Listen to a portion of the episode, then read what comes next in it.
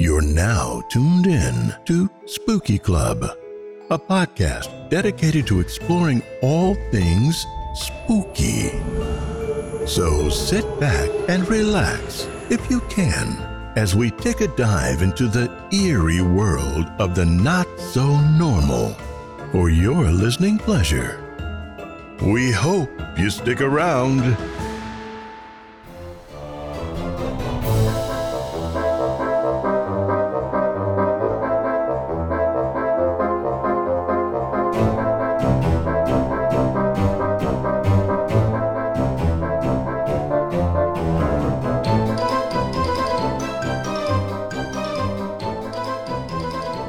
What up, witches? Welcome back to Spooky Club, uh, the second episode in this fantastic podcast series.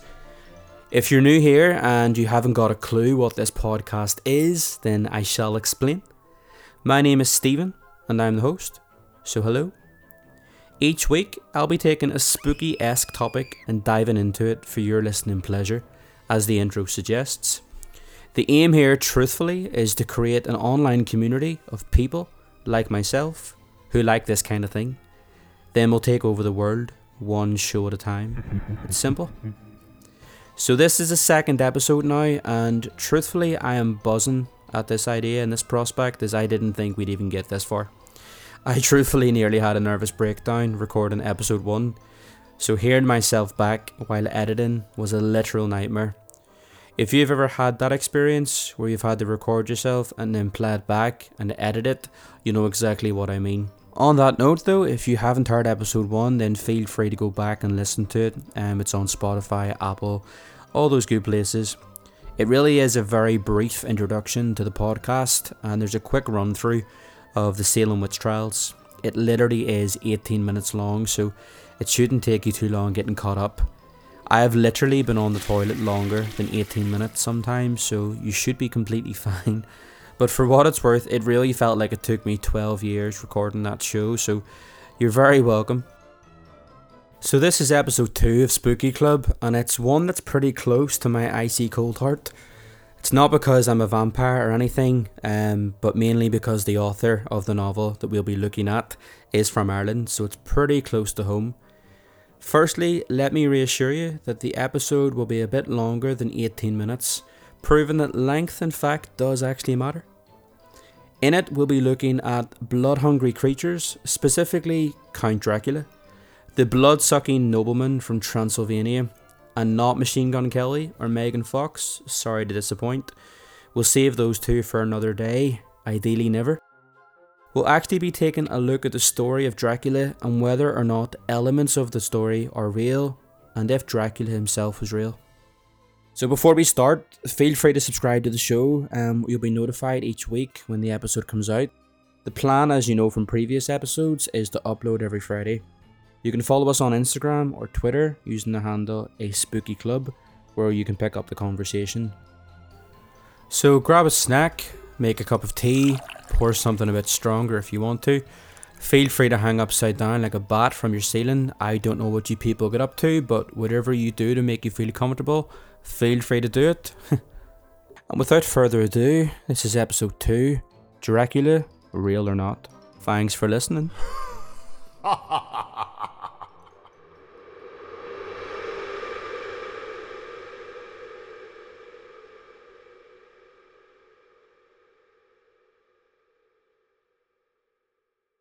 By now, everybody knows of Bram Stoker's Dracula. For those here unfamiliar with the story, here's a quick rundown. Published in 1897, the classic fictional novel introduced the now infamous character of Count Dracula, a centuries old vampire who resides in a castle in Transylvania, Romania. Dracula survives by feasting on the blood of humans and is described as a handsome nobleman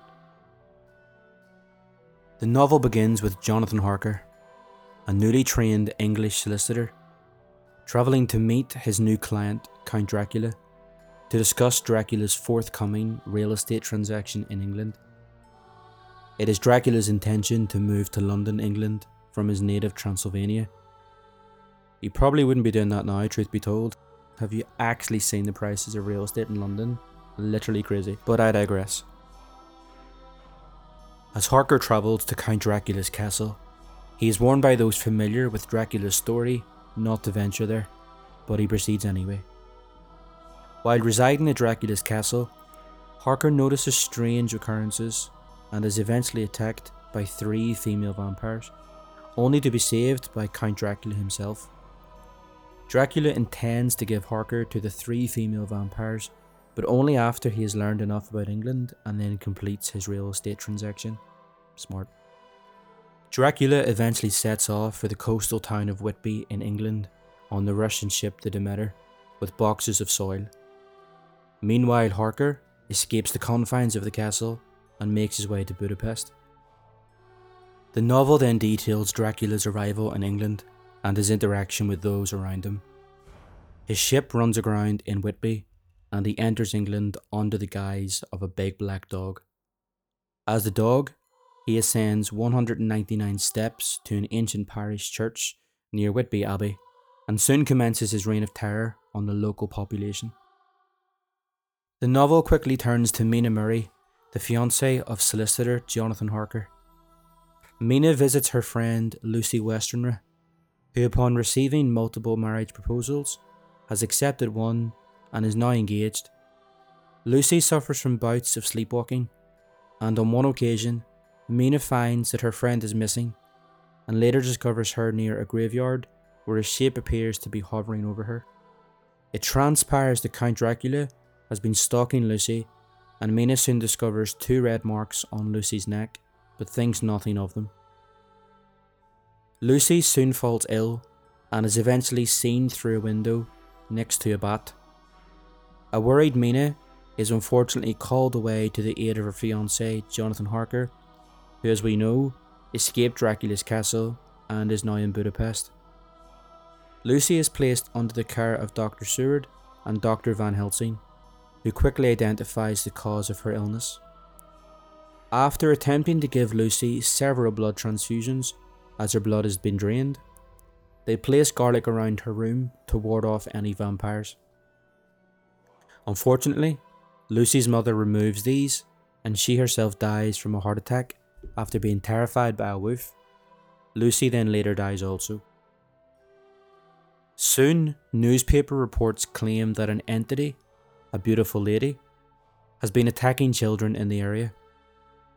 It is soon deduced that Lucy has transformed into a vampire and has to be the source of these attacks.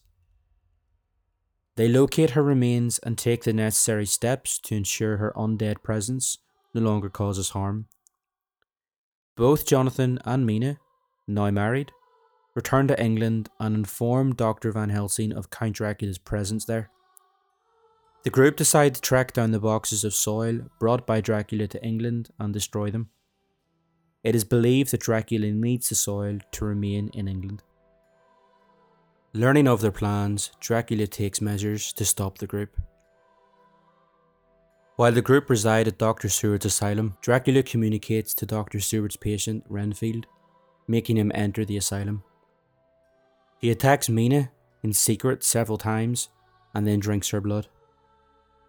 Mina begins to exhibit concerning behaviour, causing Dr. Van Helsing and Dr. Seward to break into her room one night only to find her drinking the blood from Dracula's chest while Jonathan lays unconscious.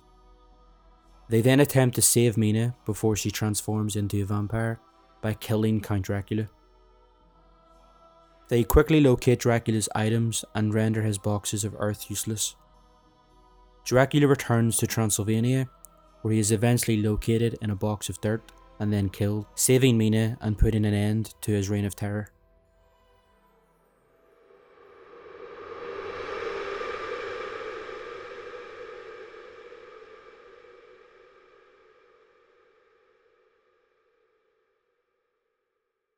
So, before we get into the question of whether or not Dracula himself is a real person, it's important to look at the facts that we can actually glean from the novel. So, what you'll find is a lot of the settings in Dracula are based on real places, and some of the events actually happened. And by settings, I don't mean Transylvania or Romania because we know they exist and we know that Whitby exists. But certain parts of the book, you know, the, the intricate parts of it, actually took place. Before he actually stepped foot in Whitby, Stoker reportedly had various iterations of what would eventually become Count Dracula in his mind. Now, you'll need to forgive me for the pronunciation of this next part. Um, I'm not German, so bear with. But he had devised a character, a vampire type character, by the name of Count Wampyr, um, for a new novel. Now, the name Count Wampyr doesn't have the same ring to it as Count Dracula, evidently, but it was a central uh, vampire type character which would eventually lead on to Count Dracula. But reports suggest that this story was set to be based in Austria and not Transylvania. And if I read correctly, um, it was more of a detective esque sort of novel as opposed to what would eventually become a horror. Stoker visited the seaside town of Whitby, England, in the later part of the 1800s. He specifically visited the subscription library and requested to read a copy of The Accounts of Principalities of Wallachia and Moldavia by William Wilkinson. Again, please forgive me for the pronunciation of that. It took me ages YouTubing different videos of how to pronounce it, and apparently that is the Romanian um, pronunciation of the first part of that. So there we go. Um, it is believed the character's name of Count Dracula was coined um, at that library. So Stoker came across a footnote by the author of the book that mentioned that the word Dracula in the native language um, meant devil. Coupled with the alleged inspiration then from an historical figure that we'll look into just in a, in a second here, Count Dracula was born.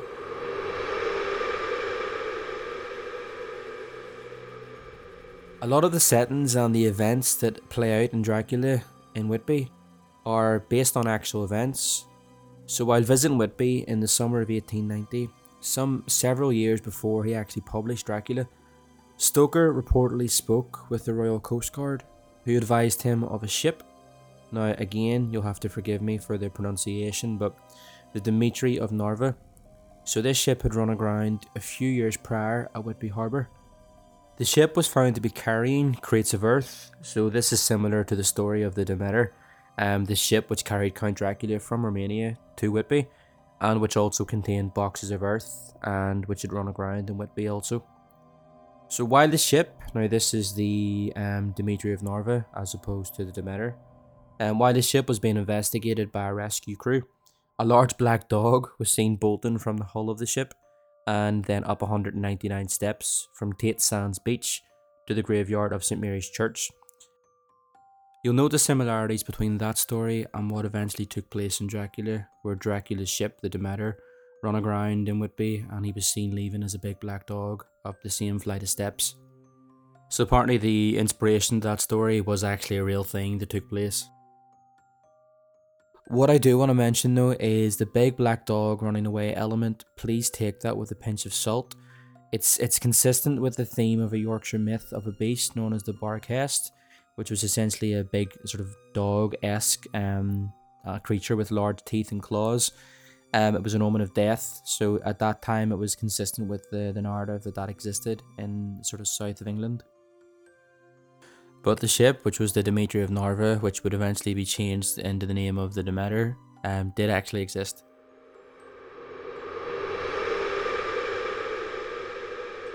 So other locations in the novel, such as the graveyard um, and the abbey, also exist, now, they're quite typical of the gothic backdrops of other Victorian style novels, though, concerning vampires, and these locations might have been apparent to Stoker on his visit to Whitby, um, and they might have ultimately shaped the setting of the novel itself. On a semi related sort of note, um, speaking of Whitby, there's actually a distillery there which distills an amazing gin based on the story of Dracula. If you've never had it, I would strongly recommend it.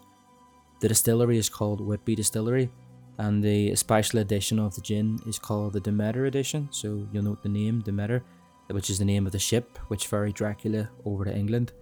The bottle itself contains elements which portray the story of Dracula, and the gin contains plums, which apparently bats love. Um, I get a bottle every year and keep it for Halloween. Hashtag not sponsored, but I wish I was. So if the good people of Whitby Distillery are listening in, chances are they aren't. But if they are, um, your boy's always looking for a, a free bottle of gin, so hit me up. So, what of Count Dracula himself? Did he actually exist? So, the blood sucking undead entity that we all know and love as Count Dracula, very likely to have not existed. Sorry to disappoint um, anybody out there that me thinks that he does. Um, but the person that he's based on um, did in fact exist. So there's a bit of debate about where Stoker got his inspiration for Count Dracula from. One of those trains of thought is that he was inspired by the historical character of Vlad the Impaler. So you'll recall that Stoker came across the term Dracula in the book by William Wilkinson in Whitby Library. So it's believed around about this time that Stoker also came across the story of Vlad the Impaler. So the National Geographic describes Vlad the Impaler as being a brutal, sadistic leader, famous for torturing his foes. By estimates, he is responsible for the deaths of more than 80,000 people in his lifetime, and he is famous for impaling his victims. So he was known as Son of the Dragon or Dracula, um, or more commonly Vlad the Impaler. Um, there are rumors now. Obviously, these these can't be verified because it's not the 15th century. That while the bodies of men were impaled on wooden stakes, Vlad the Impaler would dip bread into their blood and eat it. So obviously this can't be confirmed, but his practices are regarded as being extremely barbaric, and so you can kind of see the link between bloodthirst um, for this person and Count Dracula.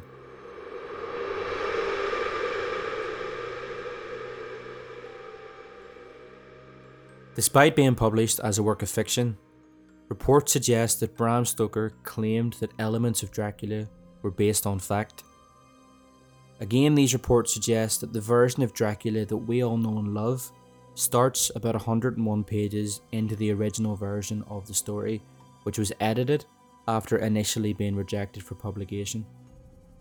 This was because the publisher at the time thought it would be too risky to publish it under the non fiction category as London had just witnessed a spate of murders in Whitechapel, and the killer, who you know as Jack the Ripper, was still on the loose.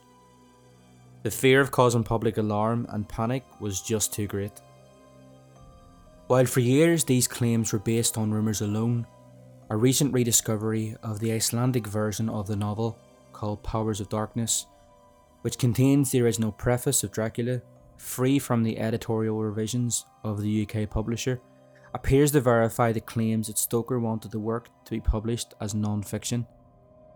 It reportedly reads The reader of this story will very soon understand how the events outlined in these pages have been gradually drawn together to make a logical whole.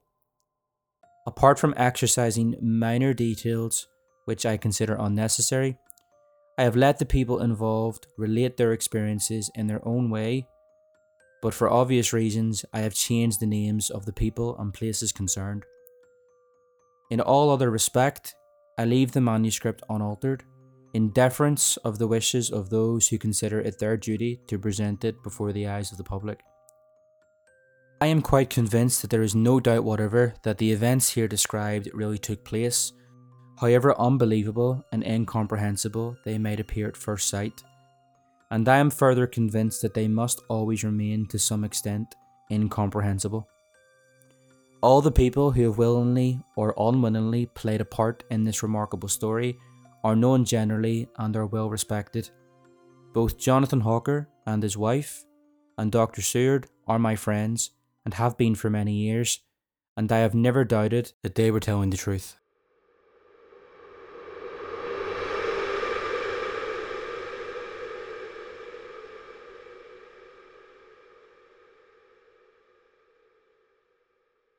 So there we go. Fiction or not, though 100% certain to be fiction, truthfully, the story of Dracula is a terrifying one, and it's, it's one that's resonated with spooky lovers for years and years. On the point of Vlad the Impaler, I think I skipped over quite a bit of information, and truthfully, that was deliberate. Um, the information about him is, is quite exhaustive. But for those who want to know a bit more about him, he was the ruler of uh, Wallachia several times until his death in the 1470s. He was the second of four brothers born into the noble family of Vlad II Dracul. He inflicted torture on foreign and domestic enemies, so as we noted previously there, he was notorious for impaling his victims and leaving them to die slow and agonizing deaths. Apparently, some of the poles that he used to impale his enemies on were deliberately rounded so that they wouldn't damage the internal organs of the impaled, causing their deaths to take hours and even days, slightly gruesome.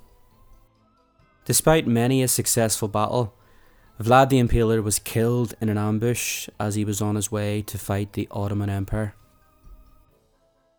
It was Vlad's thirst for blood, though not literally, as in the case with Dracula, which apparently inspired Stoker, although this is highly contested.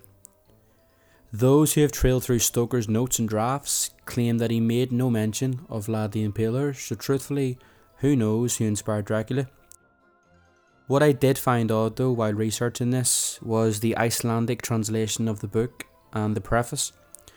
I'm not entirely sure if the preface was being used by Stoker as a marketing tool to sell his book, or whether or not he truly believed that the stories that he was being told by his friends were true.